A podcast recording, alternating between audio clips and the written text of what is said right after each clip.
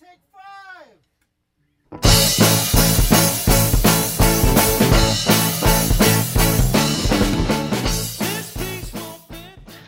Welcome to Her Fantasy Football, the one-stop shop for all of your fantasy needs. You can find us at Blog Talk Radio and on iTunes. Make sure to take your chance to for to ask your dying questions to us on Twitter at Her Fantasy FB and on Facebook slash Her Fantasy Football. Also, make sure to subscribe to us at HerFantasyFootball.com. We have our new rankings up. Woo! It's July. Yeah. Yeah. I'm your host, Courtney Kirby. And I'm Ashley Williams. And I'm Brandon Marianne Lee. That intro did not go as smooth as I had planned. No? I had a thing and then I looked away. My thing went up in air. It was the That's what I was chance thing. about. You know, yeah, I just I just I walked away. I walked away from it. Right in mid mid sentence. Can't do that. Cannot do You that. You could restart it uh, sound-wise if you wanted. No, it's fine. It's over Okay. now. Well, It's over. just Put it out. It's just an intro. It's an intro. It's all I mean, it sets the entire tone for the show, so the shown is boop, but you know, we're good. right. Other than that. Totally. Can we stop the recording and just Moving start forward. a new YouTube? Can we move forward? Can we just We like cut it all out? Can Let's you just do keep that? Rolling. Everyone's, I'm sure, enjoying this completely useless conversation about how your intro is fine. It was bad. Anyways, it was the Fourth of July. It's probably because I'm still hungover. We're gonna You blame have all your that. fingers, so that, that counts for something. I do have all my fingers. It's true, and no reports of anybody losing their fingers. Correct? Not that I heard of. In the No, I- National Football League, at least. Well, correct. think That's I what I posted mean. like five messages saying, "Stay safe out there. Stay safe out there." Just out of fear that people were going to blow their fingers off again this year. And we're just talking about people really that we want to draft on our fantasy team. Right. The rest of you can be else. reckless. That's fine. yeah, you do what you. You do whatever you want. I guess that's freedom. it's freedom. It's freedom. You want to hold fire. Did you see the guy that did like um, Iron Man arms who like taped fireworks to his arm to shoot them off out of his hand? No. Crazy. Oh my No. That's that's upsetting. Yeah. Did you see that old video where they were like lighting the fireworks and then the little uh, wiener dog came up and took the firework as it was going off and was like shooting everybody around in the yeah uh, yeah it's like it's like That's shooting out from his mouth as he's like running around and everybody's like running trying to take cover. it's like the scariest a wiener dog's ever been. There Lock go. up your kids, lock up your wife, lock up your wiener dogs. It's Fourth of July. It's Fourth of July, people. Uh, if you are new to our show, my sisters and I will help you get ready for your draft, for your fantasy, and we have a draft in what six days? A couple days, yeah. Yeah, Mm. pretty soon. First draft of the year. Scary. As I mentioned earlier, we have our first preseason rankings up on herfantasyfootball.com, so make sure you go over there. We'll get our cheat sheet going here soon too, so you can use it on your fantasy drafts. Um, also, we're here to answer your questions, so get on Twitter, herfantasyfb, and we'll answer them right now if you are watching us on YouTube. Um, you can also tweet us directly at our own personal handles at Courtney Her FFB, at Ashley Her FFB, and at Brandon Her FFB. Enough about us. Let's get into some football. This week we're going to break down some of our favorite guys by position and some of our not so much favorite guys. Um, so we're going to start off with the quarterback position. Why not? It's, a goodie. It's a goodie. Ashley, give me three quarterbacks that you either like or dislike going into the 2016 season. So I'm going to start off with my favorite, Russell Wilson. Oh, so I've always had a very complicated relationship um, with him, and I get to and come to him- congratulations, Russell. He just got married. Just got married, exactly. Congratulations. Congrats. By the way, MILF Money is a smoking hot video if you haven't seen it yet. I have not Ciara seen it. Like she's smoking hot. I think she's one of my girl crushes. she's irrationally She, she is irrationally hot. like over whatever. Like I I'm not even making sentences. Depends on the day. I'm like, man, I out. wish I had her hair. God, her jawline is good. And then like today, I was just like, man, her collarbone is on point. And I'm like, I, I'm vying after her collarbone. Yes, I did. She's hot. So congrats, Russell Wilson. Um, you I won hope out on that one, buddy.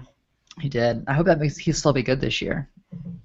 Because Not that it's only looks that matter, but just FYI, she's just yeah. it worked out. She's enough about how hot she is. Yeah. Um, but I get to cover him again this year, so I'm sure all Seahawk fans out there are wishing I did not draw that team again. But alas, I have them, and I, I have very conflicted feelings about him again this year. But I feel like I'm a little bit more on the up and up, so I feel like our relationship is moving forward. So this is good. Um, we have him right number three, which at first glance I immediately think was too high because again I'm pessimistic when it comes to Russell Wilson. but if, if, if you look at last year's rankings, he came in as the third highest quarterback, and you might say, well, yeah, yeah, but he threw for the most yardage and he's ever thrown ever in any other season, and you'd be correct. But if you look at 2014, he also was the third highest ranked quarterback. Um, it just he ran a little bit more that year. Last year he threw a little bit more. Um, and so I think he's right on point with exactly where he should be. And I ironically, he's going third on the ADP when you look at just the quarterback position as well. So if you want him, you're going to get him. He's going in the fourth round overall, but I think he's a good pickup. I think he's clearly proven that no matter which offense they're going to throw at him, whether it's a high focused running game or if it's actually going to be passing, that he can get it done. So I have finally come to terms with Russell Wilson. This is a big day for Russell Wilson. This has got to be the second best thing beyond getting married to Ciara for him, I'm sure. Right. uh, got the Ashley Williams approval. Yeah, It's like long whoa. time coming, Russell. Long time. Uh, but I also think Eli Manning and Philip Rivers are good picks. Eli came in as the 10th highest scoring quarterback last year. Um, and not only does he have OBJ to throw this year, but he's got Sterling Shepard as well. So I feel really good about that. Rivers, I think, is going to have a bounce back year. He was the 12th highest scoring quarterback. Um, but the Chargers couldn't quite seem to pull it together and get into a groove last year. They just They had no players. They lost Yeah. their whole offense. yeah, Their they just offensive line is terrible. That's the terrible. But they were just all all over the board. But I like that they added Travis Benjamin into the mix. I think it could be really interesting fantasy wise because even if they don't win a lot of games, because I'm not saying they're going to be good as a team, I think Philip is usually able to still put up some pretty good numbers. And I think with the addition of Travis Benjamin, it's going to open up Keenan Allen a bit. I think it could be really interesting. And their value is really good. You can get Eli in the ninth round and Rivers in the tenth, borderline eleventh. So if you're looking to do a little bit more of a later draft on the quarterback, I think they're two really good viable options. I'm with you, Ashley. I love Rivers this year. I really do. Although his, the defenses he's going up against have only improved, but True. he's going to have quite the supporting cast. And you're right. The fact that they don't have an offensive line and they're probably going to be playing from behind means he's going to be throwing the ball a lot. Yeah. I'm okay with that. I don't care if they win the game. The team won't need- do well. Yeah. I just need fantasy points. That's right. No. Well, with my teams, I only have three quarterbacks in the top 15, and two of them are one and two. Cam Newton and Aaron Rodgers. So I'm not going to sit here and chat about how great Cam Newton and Aaron Rodgers are. Clearly, everybody has them ranked one and two. So we're going to move on from there. My third quarterback that I have in the top fi- five or 15 is Blake Bortles, and I will talk about him. His ADP right now is 77, and I really do think you guys it's going to drop over the next month. I think it's going to be even lower than that come late August, early September, whenever your draft is. Um, and there's some reasons why. Uh, there's a lot of talk about how Jacksonville's defense has only gotten better this offseason, and I will get into that later when we talk about defenses. But that means that the offense isn't going to have to do as much to get the W's. The majority of Blake Bortles' fantasy points came when he was down. So he felt like he had to throw. And that's where he got all of his fantasy points. That's not going to be the case this year because they're going to have a defense that's going to support them. So that's not great. What else is not good is that they got Chris Ivory this offseason, and he's not necessarily the highest receiving running back that there is. He only had three, 30 receptions last year, and Yeldon only had 36. So I don't think he's going to be necessarily passing the ball to his running backs either. Um, so that's not my favorite thing. Uh, Bortle rushed for 52 times last year, and he fumbled five times. So one out of 10 times that he had the ball rushing, he fumbled the ball. That's not good. So therefore, he probably is going to rush less than 50 times this year. So there goes all those fantasy points. Not good at all. And then there's the schedule. Between weeks 10 and 15, the Jaguars will face the Broncos, the Bills, the Vikings, and Houston twice. That's not what you want at the end of the season when you're looking for a championship. So, although I do love Bortles, he's just not my favorite quarterback this year. Mm. But If he drops low enough, and you like are somebody who likes to invest in quarterbacks, which I am not. I like to wait until mid rounds and get other quarterbacks, um, not spend so much money on the Aaron Rodgers and Cam Newtons of the world. Um, you could possibly get him as a quarterback too. And if that's the case, I would totally draft him. But I do not want Bortles as my quarterback one this year. I cannot get behind it. Um, a man that you can, yeah, that you can late in rounds that I do love is Tyrod Taylor. Nobody is talking about him. He is going the 17th quarterback or 18th quarterback off the boards. We have him ranked as the 17th quarterback. he rushed 100 times and only fumbled. So, yeah. Those are the odds that I like. Mm-hmm. He has great ball control. He only threw six interceptions, although he didn't completely throw a lot compared to other quarterbacks. That's still a low amount of interceptions compared to a lot of other quarterbacks. So he has great ball control. And I believe that in his receivers as well, not just Watkins, but I love Robert Woods this year. Another guy that people aren't talking about. And then there's Len- Leonard Hankerson, too. And two out of the five touchdowns McCoy got were receiving touchdowns. so there's Tyrod Taylor. There you go, too. So those are my quarterbacks. Anyways, Brandon, how about you?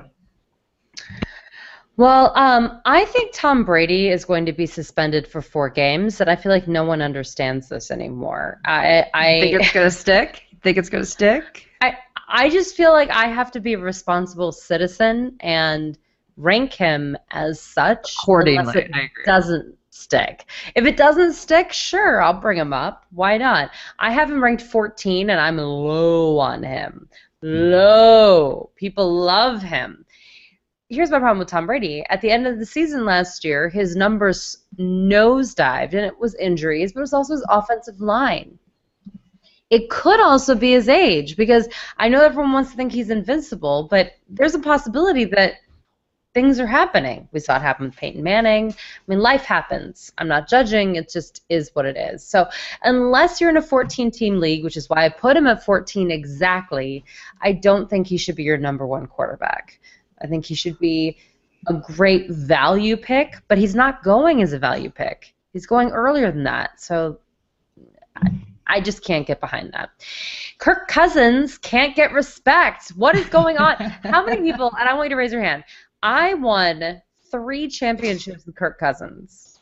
Did Anyone you? else? Yes, last season. I didn't have him Three. in any leagues. but I I was bummed by won one of mine with Kirk Cousins on and off. There you go.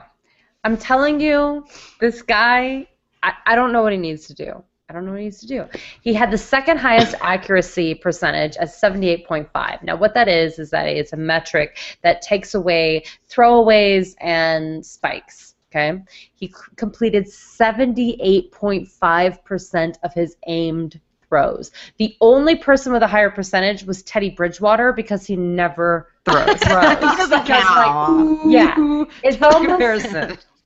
I mean, it's almost unfair. I almost didn't even say that out loud. I almost just gave him the crown because it's that ridiculous. He threw 29 touchdowns to only 11 interceptions. Only Tom Brady and Russell Wilson had a better percentage between their touchdown and interception ratio. Overall, he was the 10th highest scoring fantasy quarterback in standard scoring.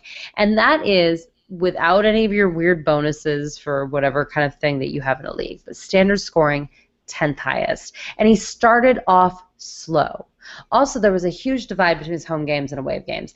I think he'll be about there again, which is why he's ranked at, yes, number 10. I think that's what he is. He's the 10th ranked guy, but you can get him way lower. So celebrate.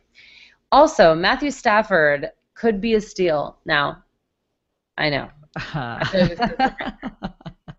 But I have him as 16, which means that I think that he is a high end quarterback two in a two quarterback league, or if you decide to back up your quarterbacks, which by the way, based on the injuries from last season, you probably did want to back up your quarterback and or stream two different quarterbacks. Not a bad way to go. Now Calvin Johnson's gone, true, but I like Golden Tate. And I think actually Eric Ebron is going to have a big uptick in his usage. He has a big body. He can be in the end zone. And before he got hurt, he was actually having a really good season. So He's been up and down, but if he can stay healthy, I feel good about him. I want Abdullah to play better as a sophomore, which usually happens, um, and I think that will happen actually. I also want to see the team in pads before I go all in on this prediction. But let's put it this way: I like Jim Bob Cooter, and I like saying his name. Got to get it in at least every show. Got to get Jim Bob Cooter in. I feel like it's my personal responsibility. I'm a fan of streaming quarterbacks. Honestly, a lot of the championships I've won have been when I've been streaming quarterbacks. I don't go for the top one, two. I go for those middle round picks, and I 100% play first matchup. if I had a Kirk Cousins Stafford streaming situation, I'd feel great. Great. Yeah. Or Tyrod Taylor. We'll throw him in there. Yeah, I think that I think yeah, if you had a Kirk Cousins Matthew Stafford combo, I mean I don't know when their buys are, but offhand, but that's money. That's money to me.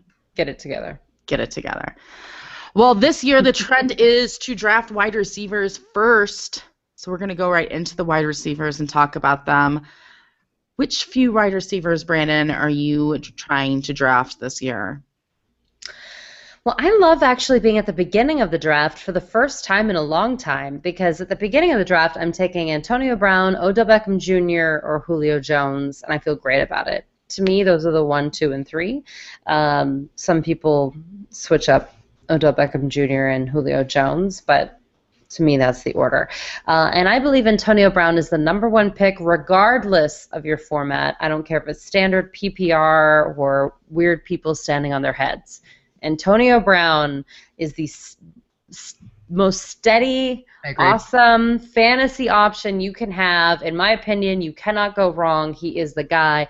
1499 yards or more over the last three seasons. He had eight touchdowns three seasons ago, and in the last two years, he's had back-to-back double-digit touchdowns. And that's even with a Michael Vick Landry weirdness Yeah. happening. For Well, his games there. fantasy points definitely went down when Vicky was behind center, but it's like he's the most able to recoup, consistent yeah. offense. With when Ben is on the field, Sure. is the most consistent offense there is. But I'm saying he's still got over 1,500 yards and double-digit touchdowns, even with Ben With- Roethlisberger being out with those terrible games. I think in one game, I think he had zero points, right? Something, yeah. yes, Just I got had down it to as his own reception. Like one reception. It's terrible. Yeah. Um, so even with that, he did what he did. So I say stick with him. Um, I also want to watch the preseason to see uh, who's going to be the wide receiver two in Pittsburgh now that Martavis Bryant is suspended. We've discussed this previously on her fantasy football. Martavis Bryant, um, you know. Substance abuse issue uh, that he's actually going to rehab for, and he has decided not even to contest the season long uh, suspension so that he can get help. Uh, he has some issues, you know, mental health issues on top of that. We wish him the best of luck. Uh, it's going to be Markus Wheaton, which we have at 48, or Sammie Coates. We have him at 63. So far, it's up in the air. Um, but there are fantasy points to be had there, so I'm thinking about it. And then wide receiver one, Golden Tate, also could not get respect. He's going in the fourth or fifth round depending on how many people you have in your team or in your league, uh, three seasons of at least 800 yards without logging more than 100 catches, On a team with team with those with Megatron. The or last two. on a team like Seattle that didn't throw Throw. Russell Wilson was a quarterback until last year. I mean, literally, I don't know how this guy got 800 yards. I know that normally that's not impressive, but based on his circumstance and the context, it's very impressive. Now, he's going to get that big bump in targets. I feel like he's going to get a big bump in production. So we have him at 25. I like him there. I like him there too. Me too. You know, I'm going to go down the rankings a little bit here with the wide receivers. I don't have Antonio Brown or ODB or Julio Jones or AJ Green on any of my teams. So I'm just going to move on right on down past all of those starters um, that you're clearly going to draft because, of course, and I'm with Brandon. Antonio Brown, I think, has to be first off the board. Number one Number one. number one. But I'm going to go down and I'm going to go talk to somebody a little bit deeper here. And Kevin White, you guys, if you don't listen to a lot of fantasy football stuff or read a lot of fantasy football stuff, people, you're going to forget about Kevin White because he didn't play all year last year when he, in his rookie season. But you have to remember that he was drafted only a few spots behind Amari Cooper. He is a talent, you guys. Mari Cooper's ADP right now is 22 and White's is 80. So the value is there for a guy that potentially could be an- another stellar wide receiver too for a team. And we all know how Decker and Cobb and Emmanuel Sanders and Allen Hurns has treated us throughout these years. It's great. So Kevin White could be one of those guys. So I'm into it. I think another great value pick is Jordan Matthews. Um, I would have never said that because he was on Chip Kelly's team last year, but now that Chip Kelly is gone, I'm into it. He saw over 60 targets in each of his last um, two seasons and eight touchdowns, so it's been very consistent his two seasons. I think he's going to do more this year, even. I really do. I don't know if he's going to get necessarily more targets, but I think that the play calling is going to be more conducive to him and his style. So I'm hoping that that is going to be the, the case. His ADP is 71. I like that you're saying this because the whole fantasy community is really down on him right now. I The know. whole thing is like, let's beat up Jordan Matthews, and I'm like, okay, but I don't see anyone else there who's gonna really overtake But, yeah, no one. receiver one. I mean, No. Nelson Agholor is like, I mean, if he's not a rapist, um, going Details. to right. Can I? It's sidetrack. I was randomly watching Wags or whatever, like wives and girlfriends or Uh-huh. whatever. And one of these girls, I'm like, who in the world is her husband? And it was a wide receiver on the on Philip from the Eagles. And I'm like, I have never heard of this dude ever. This guy clearly has no value. Which shows you Jordan Matthews is the only dude. He's the only dude. Well, and a lot of people think it's because it, it's because of Chip Kelly's offense that why Jordan Matthews was successful, right? Now that Chip Kelly's gone, Jordan Matthews isn't going to be that way. The new coach is more of a run guy, whatever. I, I, I don't think so. I think that Jordan Matthews is going to be in the best spirits now that Chip Kelly's gone, and I feel like he's going to have Yeah. more consistent play calling. And I think Bradford is trying to show what he has to keep his job, right? So I think that the two of them are going to connect a lot. The value you're getting out of out of a number one wide receiver for you know he's going to be your second, third wide receiver on your team. I think it's great. I, I just I really enjoy it, you know. Um, and then I have the two comeback kids. Yeah, I have the two back comeback kids, Jordy Nelson and Kelvin Benjamin. Um, you know, both were out last year, so it's going to be a toss up. But what that means is that I just love Randall Cobb because Randall Cobb was awful last year as that number one wide receiver, and when he goes into the number two position, it's going to be so much better, and he's a lot less expensive than Jordy Nelson, who's going to get more fantasy points than Randall Cobb. I'm not saying that he isn't, but the the value is there. The value is there. If you're late in that first round and you have to take a running back, or you feel like you have to take a running back, Randall Cobb is still going to be available, and he'll be good, good money, good money. Ashley, what about you? Well, there's the obvious ones in terms of OBJ, Brandon Marshall, and AJ Green, but we're not going to talk about them because again, it's beyond obvious. Um, but DeAndre Hopkins, who also should be obvious if you haven't been watching football, but you know he has been a stud on a bad team for a while, a while. I mean, here's the deal: he is the sixth highest scoring wide receiver last year, and he has played with much worse quarterbacks than Brock Osweiler. Uh, I think Brock will lean on him, and they will make sweet magic. I think it's going to be You think Osweiler is capable of sweet magic? I think DeAndre Hopkins is capable of sweet magic. That's true. And I with think that, that. he will make Brock look better than Brock might possibly be. Um, but, you know, he's going ninth overall, so I think it'd be wise to take him around the turn because, again, he puts up really good numbers, and you can get him potentially in the top of the second round. So I, agree. I think that he's he's definitely a really good value pick. And again, I do think Brock has the capability to throw, and that he's had all postseason to work with him. I think I think we got a good shot. DeAndre Screw Hopkins Brock. makes plays. DeAndre Hopkins is quarterback proof. He is proven That's what I'm saying. He's quarterback proof. He's quarterback proof. It does not matter who his quarterback is. Brock, Schmock, it does not matter. DeAndre Hopkins does what he needs to do. As long as he keeps throwing the ball to his direction somewhere. This is the thing. This is why I love her fantasy football. Because all of the fantasy community right now is down on Jordan Matthews, down on DeAndre Hopkins, wham, wham, wham. And so what happens is, is that people let these guys drop in the draft. Okay, cool. I will just sweep those back up. You know, because like I mean, give me a break. He's like the guy was round one fantasy production, and I can get him in round two or three. Yeah. Okay. I mean, to me, like we're not saying we want to take them. uh, We're not saying they're Antonio Brown. They're not Antonio Brown. They're never going to be Antonio Brown. Let's just put get that out of the way. But um, they're still worth something. And I, I mean, just don't get too tied up in June and July where people don't even have pads on yet. Look I at the numbers. Yeah. I chalk Houston up with like the Rams, where you have to really rack your brain. You'd be like, okay, wait, who was the quarterback? Uh, and it doesn't matter. It doesn't matter. He still puts up numbers, and he's proven it for the last like three years. So again, you don't care. You don't care. You draft him, No. and you hope that people don't think he's going to do well and continues to drop down, so you can get another good pick, and he's actually like your second wide receiver you pick up. That's what you're hoping for. Now, Yeah. Keenan Allen. This one's an interesting one for me.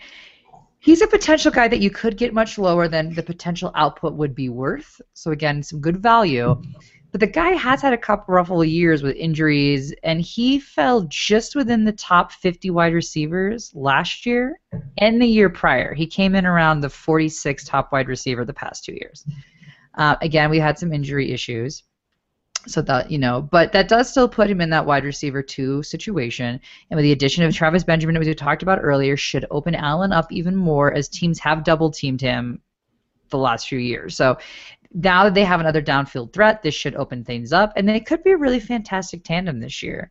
Now we have him at 14, which is too rich for me. I'm not drafting him as my 14th wide receiver just for the fact that again, injury prone. Um, but I do think he's a good guy to have on your bench because when healthy, he's fantastic. Now he's going in the third round, and that's again a little too dicey for me. But again, depending on having your stash him on your bench, if he's healthy, he's fantastic, and especially because I think Rivers is going to air it out a bit.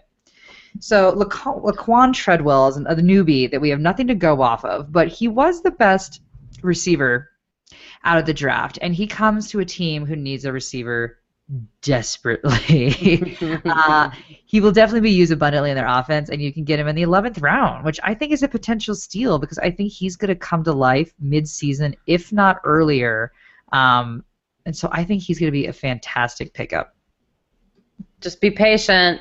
Be patient. Don't just drop him because he's not giving you numbers week one, two, three. He's not going to. He's a rookie, but he could do really well by mid mid-season.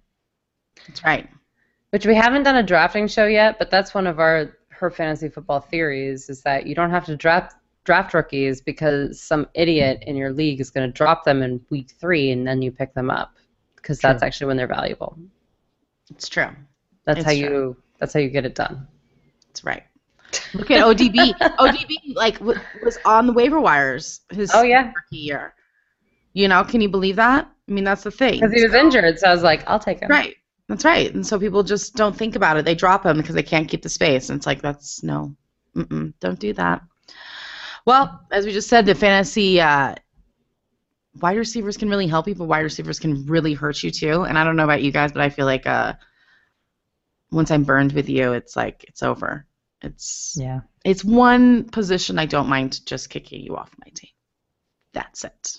You burned me twice in a row. I'm done with you. Except Uh, for Rod Streater love. except for Rod Streater. Yeah. Usually wasn't even on my team. I just loved him. Uh, so who are the wide receivers that you want nothing to do with this preseason? So I've already talked about Victor Cruz on previous shows about how you have to wait and see him running in full speed, in pads, getting hit. So Mhm. I'm not going to chat about him any further, as I've already expressed many times to be patient and not over not draft him until you see something. Um, but Cordarrelle Patterson has had some buzz this offseason, and it just kills me because I would just love a season where I don't even have to say his name. Is this possible? Mm, Can I just right. not mention his name for entire season? But again, we got the buzz coming, you know. Um, but he's not someone that I will pick up until I see a real difference on the field. He fell out of favor with Coach Zimmerman. Um, sorry, Coach Zimmer last season, and he was relegated to special teams for the most part, being you know dropped out of a wide wide receiving starting position. Uh, he's rumored to have bad work ethic and an inability to run the right routes, which is slightly important as a wide receiver to be able to learn and run routes properly.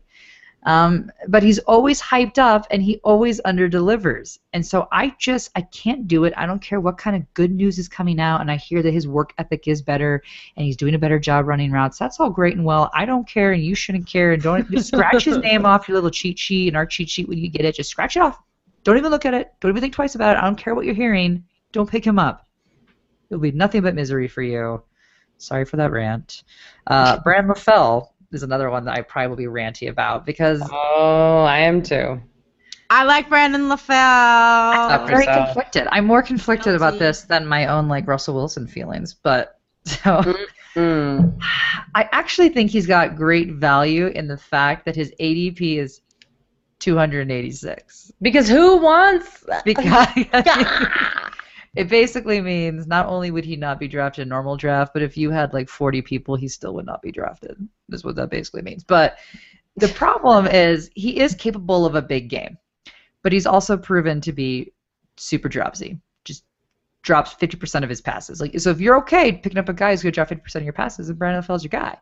Uh, but at the same time, this wide receiver two in Cincinnati has proven to always do well. Right, Mohamed Sanu did well for seasons when he was wide receiver two. Again, we're talking wide receiver two numbers, not wide receiver one numbers.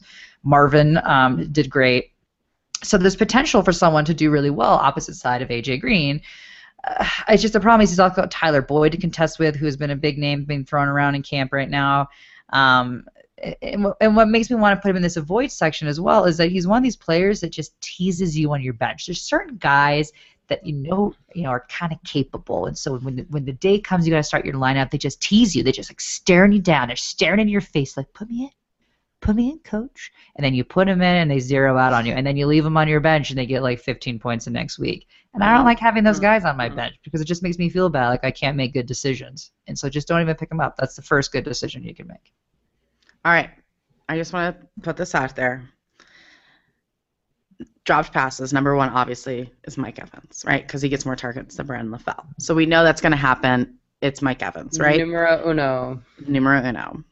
But number two is Brandon Marshall. Number three doesn't matter. Number four was Amari Cooper. Number five was Demaryius Thomas. Number seven was Julius Edelman. Uh, Michael Really? Crabtree. Uh, But they have more volume than Wow. Brandon LaFell. well, I'm going over people who don't have much volume. Ted Ginn Jr., obviously, that was a mess if you watched him in the last three games of the season. Um, Martavis Bryant, uh, Jeremy Langford, Devonta Freeman, um, Davante Adams, Tyler Eifert, and then it's Brandon LaFell at 15. But he only has 69 targets. Just He did- saying. He didn't get and Grant new team, so he could get targeted. I just I'm not I'm again I'm not saying for for the value corner if somebody wants to just draft him and, Right. and, and do the stare down every week on their roster by all means in, enjoy who's gonna blink first. Enjoy it. I don't want to.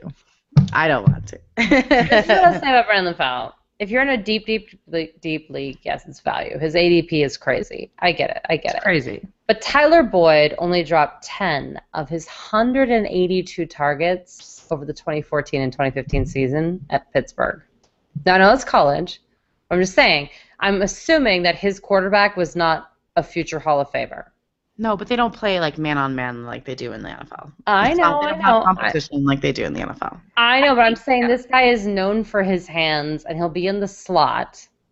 And Brandon LaFell is going to be downfield, Right. and is not known for his hands. It'll be a bit of a boomer or bust kind of player, but Right. If you're best ball, I'd I'd take him in a heartbeat. it's true. Yeah, if, and if you're in a deep league, by all means, stash the guy because he is potential of good games, and I do think the wide receiver two in Cincinnati is going to get some looks, and historically they do well. I and we're just all red rifle apologists on this podcast. love us some red rifle.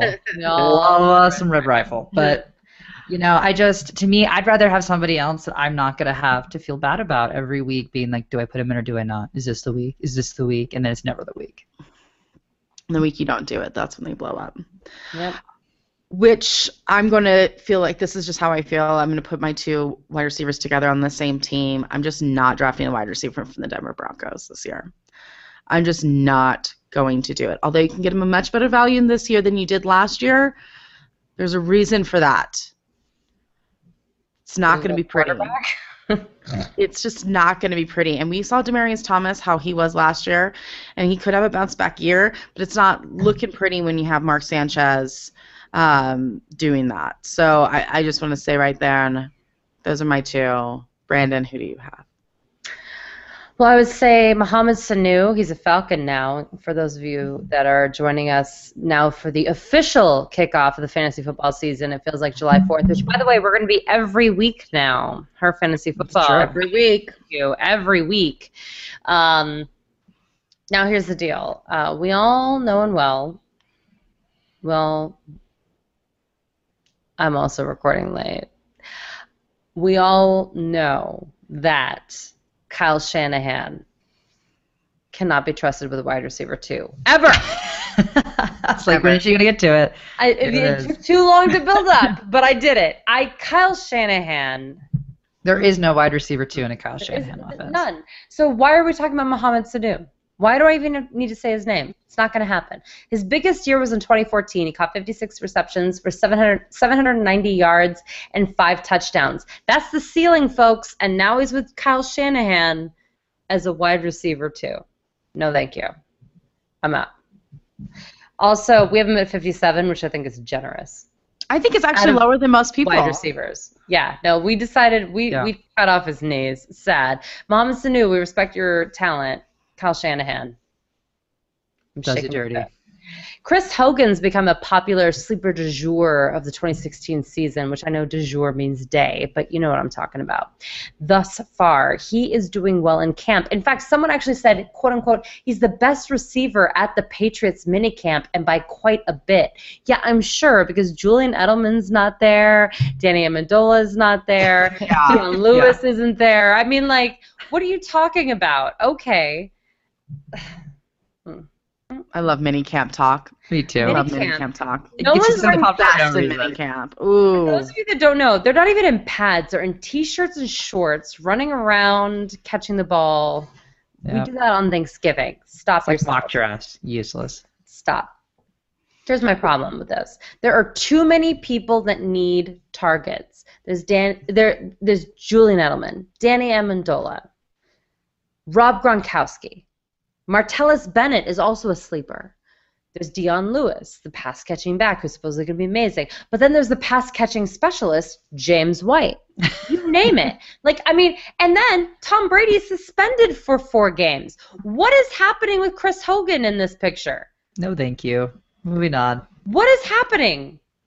I do like. I do think Chris Hogan was a perfect pickup for the Patriots in terms of Patriot football, not fantasy. I think He's a great athlete. he's a great athlete. He's going to fit Yes. into a Belichick offense perfectly. He's that kind of guy. Belichick is so good at bringing out the best in a player, and I think he he will bring out the best in him in terms of real football. But when we're talking fantasy, like you said, there's too many big targets there for to really take a dive on Chris Hogan at this point. I just named 25 people who are going to get more targets than him. I don't understand what we're talking about. I will say, though, when they play the Buffalo Bills twice a year in Take daily, Play you, you start him. You start him. Belichick loves that stuff. Oh, he Belichick loves revenge, especially against Rex against Ryan. Rex Ryan. It's like, like Rex. Oh, oh, it's going to be glorious. But those before we move is- away from wide receivers, I just want to answer uh, at CJ13 Carlos on Twitter. Tweeted Hey. us at her fantasy FB.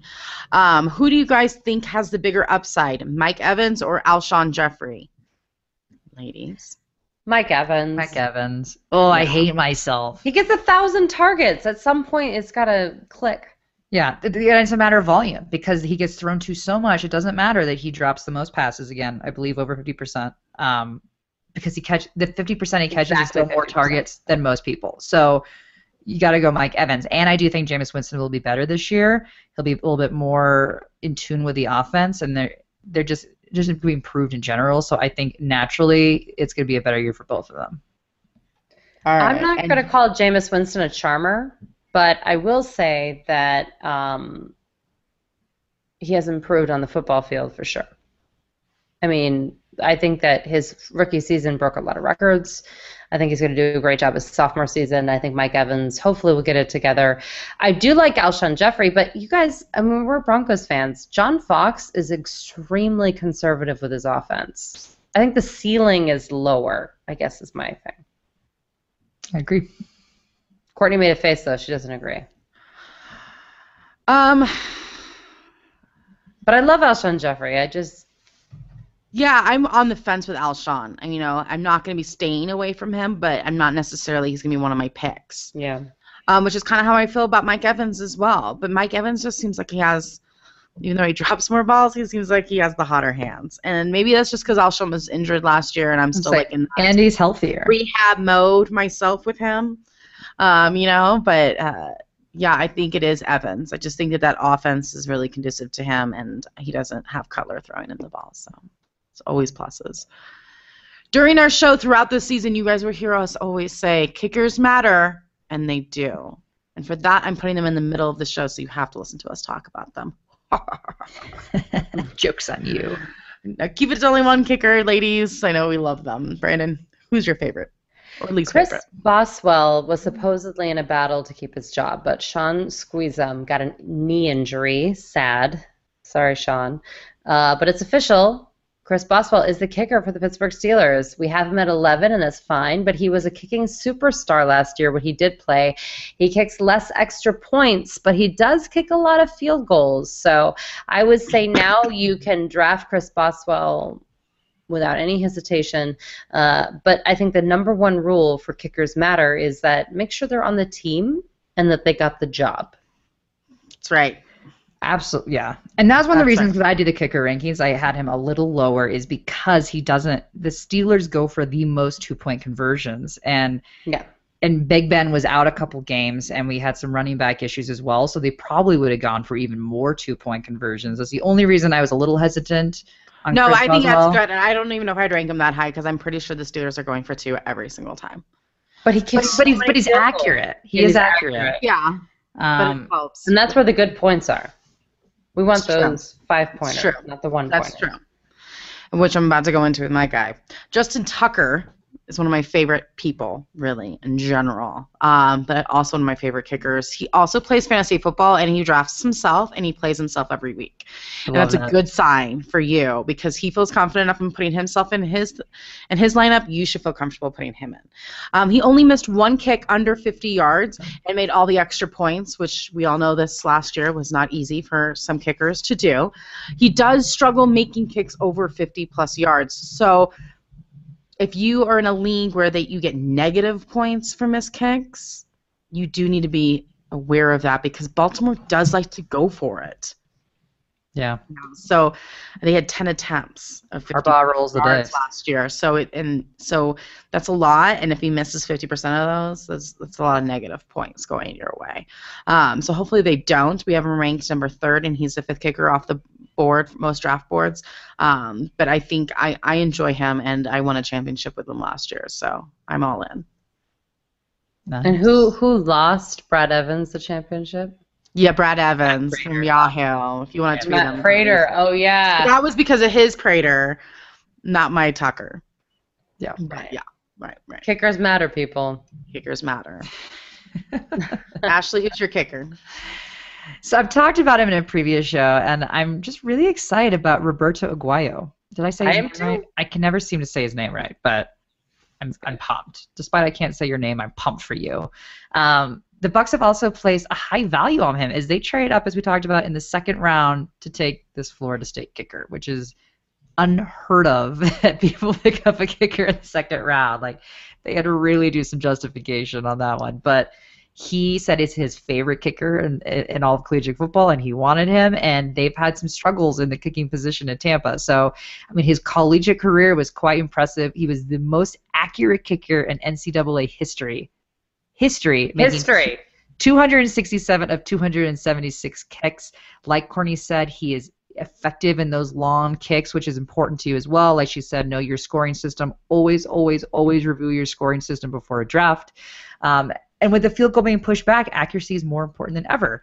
And the, like I said, the Bucs haven't had a decent kicker in a long time, so to be able to count on three points is something that'll be new for them. And I think they'll be excited. They can maybe actually think they're going to get the three points when someone actually goes for a kick.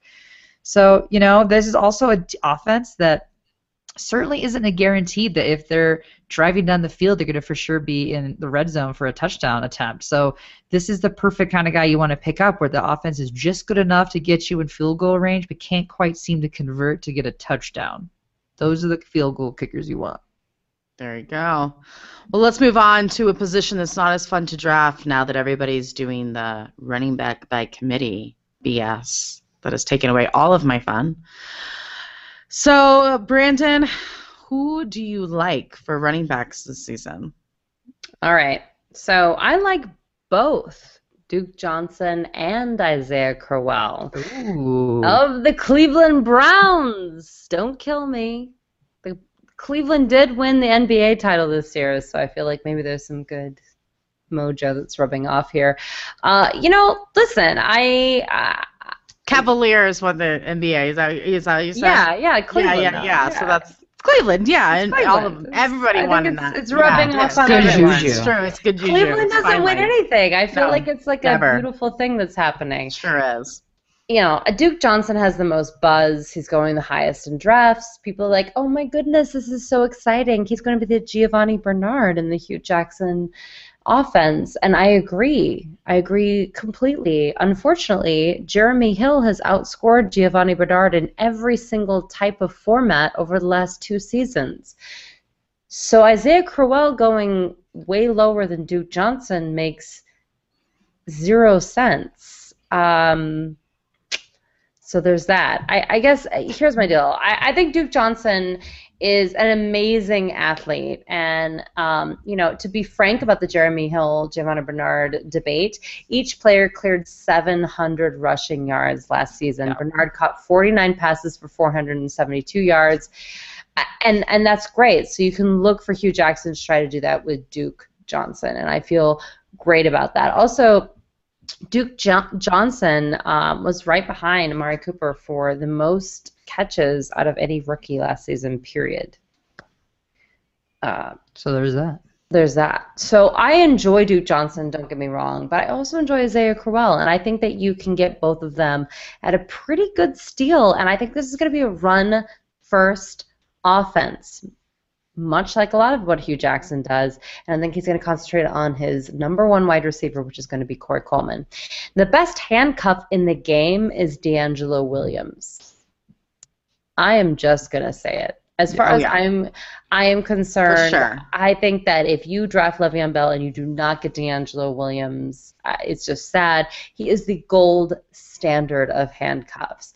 He started 10 games in 2015 and put up 907 rushing yards, 40 receptions for 367 yards, and 11 total touchdowns. Amazing. And I just want to be clear a handcuff is very different than a pass catching specialist. So, uh, Duke Johnson, who we just spoke about, he's a pass catching back. He's going to be involved regardless. Uh, a, a handcuff comes in. So, the only problem with DeAngelo Williams, He will get you zero points if Zero Le'Veon Bell if he is not, if he is not in, exactly. Yeah, so, like, yeah, yeah. like Charles Sims is not the handcuff to Doug Martin. Doug Martin, if he goes out, Mike James comes in, and then there's also maybe more of a load on Charles Sims. But Charles Sims is involved regardless. It doesn't matter whether he's in or not. And Charles Right. Sims is a great uh, flex play. Yeah, DeAngelo Williams is not a flex play. So that's No. my only bad news for everybody is that he will get you zero points or 20. Right. But hold on to him. It's worth it. It's worth it, worth it, worth it. So, Ashley, what about you? AP, he should have another good year, and I'm hopeful that he'll be more involved in the passing game. He certainly has expressed an interest to be more involved, which is kind of the first time he's ever expressed an interest in being involved in it. So that's that's always a good thing. Um, his age doesn't concern me, and it shouldn't concern you. He was the second highest scoring running back last year, despite being over 30 guys. Despite Oh, no. dying, he was still able to be the second highest scoring running back. Which I said at the beginning of the season. Uh, you did. You did You not did, like AP, did. and I said no. Listen, AP's the- legit. For all those Brand LaFell listeners, they're wanting not to. Well, I think I was still Oh, you know, concerned about the switch and everything. I just there is no get over it. comparison between Brandon LaFell and Adrian I know, Peterson. I know, There's really I know, I not, know. yeah. Just Oh me being correct. Just me being right is what Right. it is. Um, So yeah, AP. There's no reason for you to, to doubt it. Lamar Miller, he is finally in a situation where he can succeed. He was the sixth highest scoring running back last year, and that was another year where he was not really let loose and where they really relied on him and gave him confidence. Now with the Texans, they will have to rely on him, rely on him, excuse me, to get the run established to take some of the heat off their new quarterback, Brock Osweiler, we've already discussed. I'm not saying I don't have confidence, but again, he's not a Hall of Fame quarterback. They have to establish that run, and the running game will have to be strong to balance that offense in order for them to be productive at all. Again, minus DeAndre Hopkins, is just quarterback proof. But he's going 17th overall in his uh, sorry 17th overall, and I think that is a pretty good place for one of the few solo backs in this league. Because again, as Courtney said, there's a lot of committees, and Lamar Miller is not even remotely in a committee of any sort.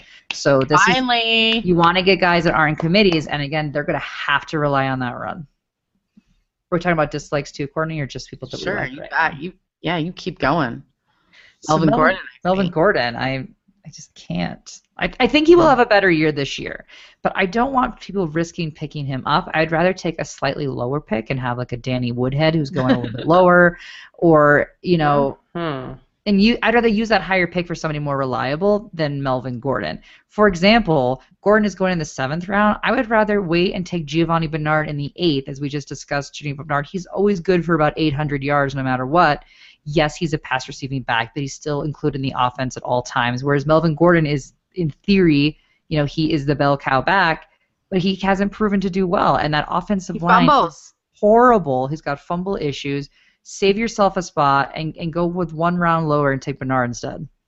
You know, that's my feeling. And then I'm nervous about the DeMarco Murray, Derrick Henry situation, uh, just because you know they are the epitome of the committee, and the coaches have already expressed that they're going to vary it week by week, which gives you zero assurance of what's going on. Yes, I do think that DeMarco Murray will get the bulk of it, but I do think Henry could be a touchdown vulture, and that's going to be very frustrating all season long for you. There you go. I uh, finally have a position where I have a decent player in the top five, so I'm just gonna go for it and say Todd Gurley. This is so exciting for me. I know it's a moment. So I was talking about him a little bit because it's an obvious choice, but some people are down on him because of his schedule this year. Um, he is in a tough division, but San Francisco is not San Francisco anymore, right? So we can eliminate them. He was in a tough division last year. Right, and he he he dominated, and he obviously proved that he can do it. Arizona, their second round of Arizona isn't until week 17, so you, most people don't even have to worry about Arizona because Yeah. you don't even play in week 17, so you're fine. And Seattle Right. doesn't always stop the rush. He could he he did just fine. So I am not concerned about Gurley. I I think he's going to be great. Um, he was the fifth running back in fantasy points last year in standard leagues, and that's with missing three games. So I think he's going to be doing just fine, and I think he's worth the money. I like bargains. I'm a bargain person, but Gurley I think is worth it.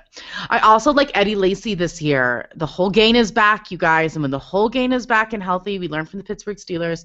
Everybody, everybody gets fantasy points. You get fantasy points, and you get fantasy points, and you get fantasy points, and it's good, guys. Jordy Nelson's Look under your Look under your chair. There's fantasy points. Um, Jordy Nelson's only going to spread the field more. But that and that's great, and that's going to help Eddie Lacy. But what's really going to help is that offensive line is healthy this year, and Eddie Lacy has dropped pounds. So he's come to camp he- healthy. He's coming to camp healthy. He, you know, he looks good. The offensive line looks good. Jordy Nelson is back. Eddie Nelson, I mean Eddie um, Lacy is doing P90X, which is so exciting. Aaron Rodgers has a new diet with no dairy. I feel like this is a match made in heaven. I'm all about it. Eddie Lacy.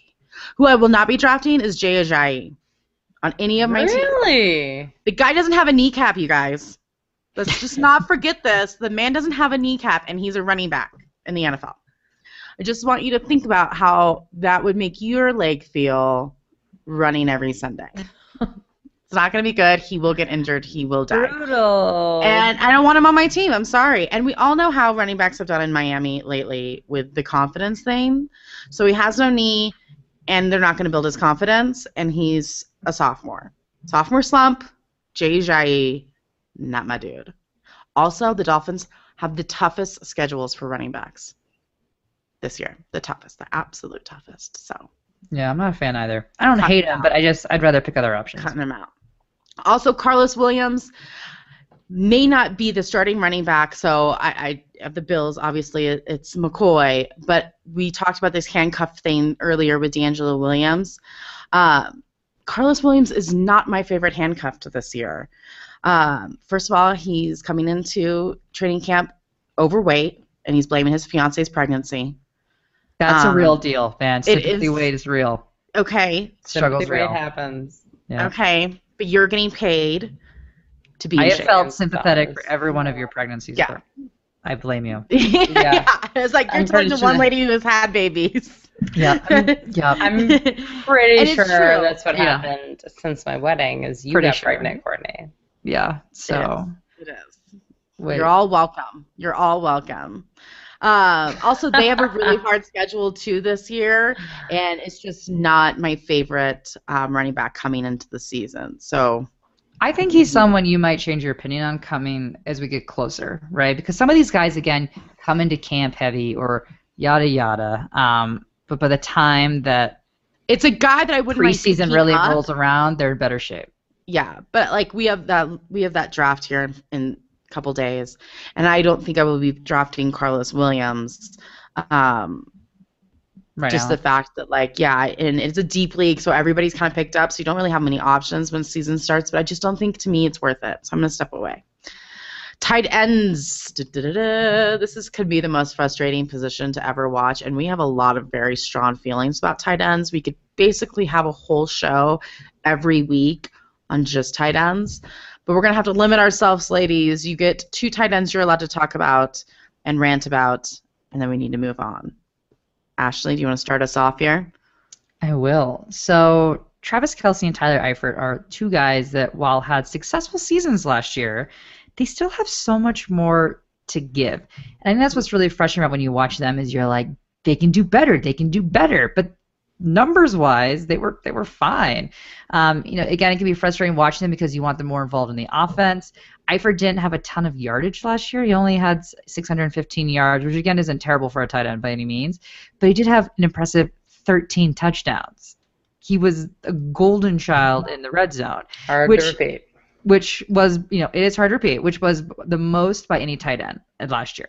Now, if they could get him more involved on the field and not just in the red zone, he could light up this year. Like Brand said, don't expect 13 touchdowns. That that's crazy numbers. I think Gronk had 11. I mean, so it was it was more than Gronk, and Gronk usually has the most. But I do think that he could be a big part of the game again this year. And Kelce was the opposite. He had 875 yards, only five touchdowns.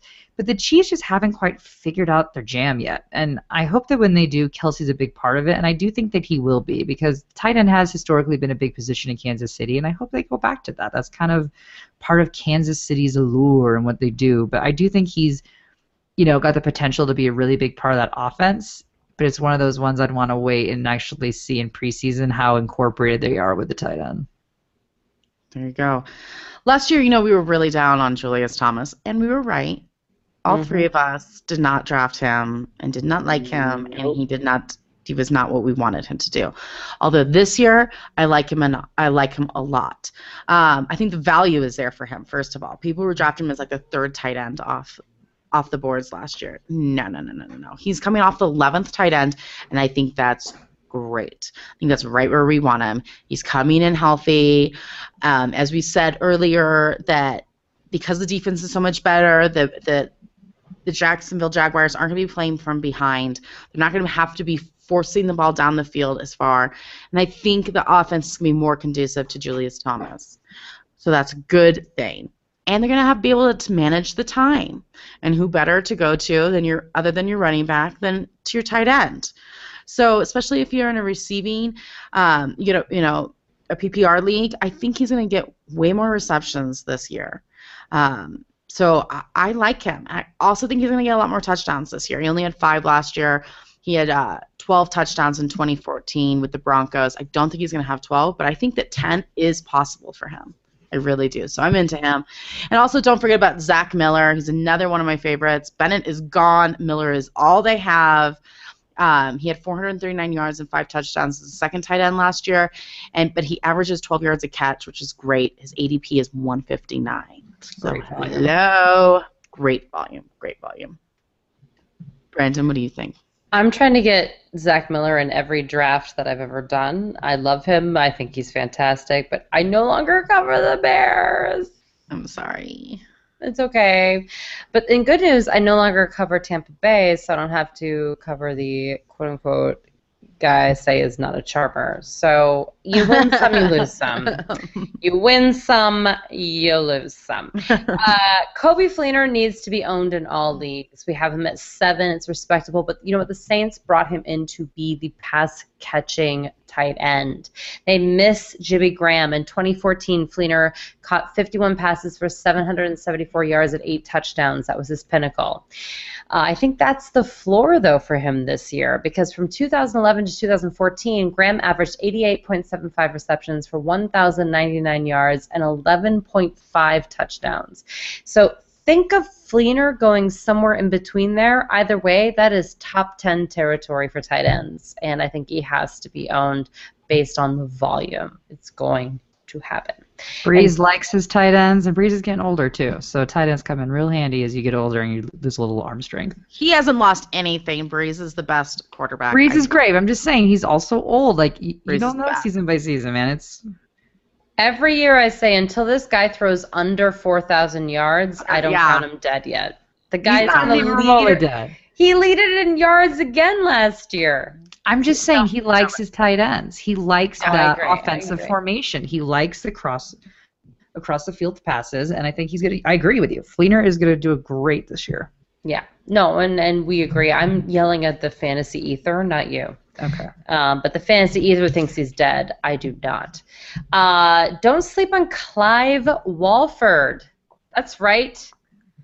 They like him in Oakland. And last year he was a rookie, and rookie tight ends never do well. Over the last 10 years, only seven rookie tight ends went for more than 500 yards in a season. That's right. That includes Rob Gronkowski, Jimmy Graham, you name it. Only seven went over 500. Only one went over 600 yards. That was, yeah, you're not going to guess this, John Carlson of the Seattle Seahawks back in 2008. I was like, you Other loved him that, back they've- then. They've never clipped 600 yards, a rookie tight end. I, I- uh, uh, that that's reality. Now, I mean, listen, Wal- Walford only caught 28 passes for 329 yards and three touchdowns, but 235 of those yards and two of those touchdowns came in the last eight weeks of the season. I think he's actually going to do well. I like Oakland in general this year. I think for where you could get him, it's great. He, he was on one of my teams last year that won a championship, so thank you. I love Clivey. Clive, and it's a fabulous name. Um, in the NFL, they are known for defensive winning championships, but in most fantasy leagues, you don't end up playing the defense that you end up drafting at the beginning of the season. It's just kind of switching bait, switching bait. I mean, but so it's not necessarily crucial that you draft an amazing defense, but if you do, that's fabulous. So, Brandon, who's a defense that you like or dislike this year? You cannot take the New Orleans Saints no matter what the matchup is in any scenario. I'm just trying to make sure That, that is one that you cannot stream. That's a hard, fast rule. And the other rule rule. is now Dallas. You cannot stream them either because every single person in the starting lineup is is suspended. I mean, we just might as well say everyone. It's four, but everyone enough. is yeah, a lot of suspended people. Um, Arizona is my favorite defense of the year. That's right. You heard it. In general, they're awesome. Uh, number five in fumble recoveries, number four in interceptions. They give up the seventh fewest points per game. Uh, but they're going to play rookie quarterback Jared Goff twice and a Colin Kaepernick or Blaine Gabbert led Chip Kelly offense twice. So good. that's- so good. Four games out of the year where I'm streaming them automatically. That's Even if I'm double-digit guaranteed games. Putting it out there. So they're my favorite defense of the year. I love it. I love it. Um, I too do love Arizona, and I love the Chiefs. Those are my two favorite, but I don't cover either one of those teams. So I'm going to go a little deeper in the defenses here and say the Jacksonville Jaguars defense is the most improved defense this offseason. They picked up two of the best players in the draft, Ramsey and Myles Jack. They couple you couple that with the return of first year injured player fourth overall pick in the NFL draft, Dante Fowler. And then you add two free agents, Gipson and Super Bowl hero Malik Jackson. I mean, this defense is so like all star all of a sudden out of nowhere that it's like amazing. This is just like a huge turnaround. It's huge. Um, so, and they have the fourth easiest schedule for defense. Nice. So that to me is just like amazing. Even if you just want to like, you know, pick them up throughout the season, it, they probably will still be there um, through the first three weeks. So I, I really like Jacksonville. I'm into them. Nice.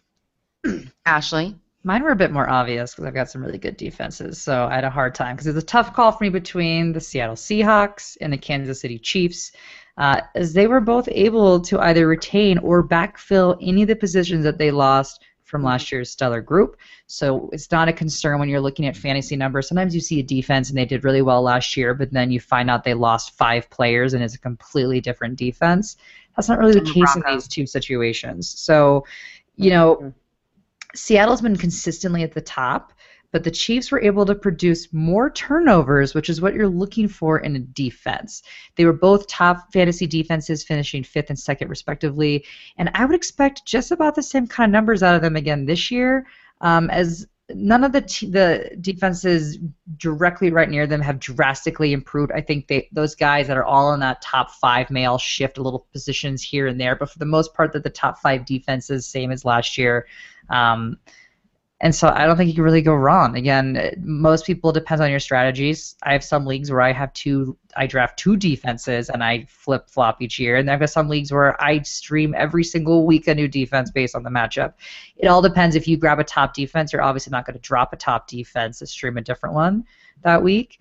Um, but again, you got to have a really good defense to not be looking each week as to your matchup. Agreed. Well, that's our show, you guys. We broke down all of the positions, our favorites, and our least favorites of players coming in to uh, 2016 season. So we're going to be here every week, as Brandon mentioned earlier. So make sure you hop onto our YouTube account, listen to us on iTunes, give us a nice little five star ranking, and leave a nice comment. Would be muchly appreciated. And hop over to herfantasyfootball.com, subscribe to us. Our rankings will be up or they are up now and will be continuing to be updated throughout this off season. And our draft cheat sheet should be up um, by the end of the month. So awesome! Thanks again for listening. Tweet us at her fantasy FB. Talk, talk to us on Facebook slash her fantasy football. And until next time, no more faking it.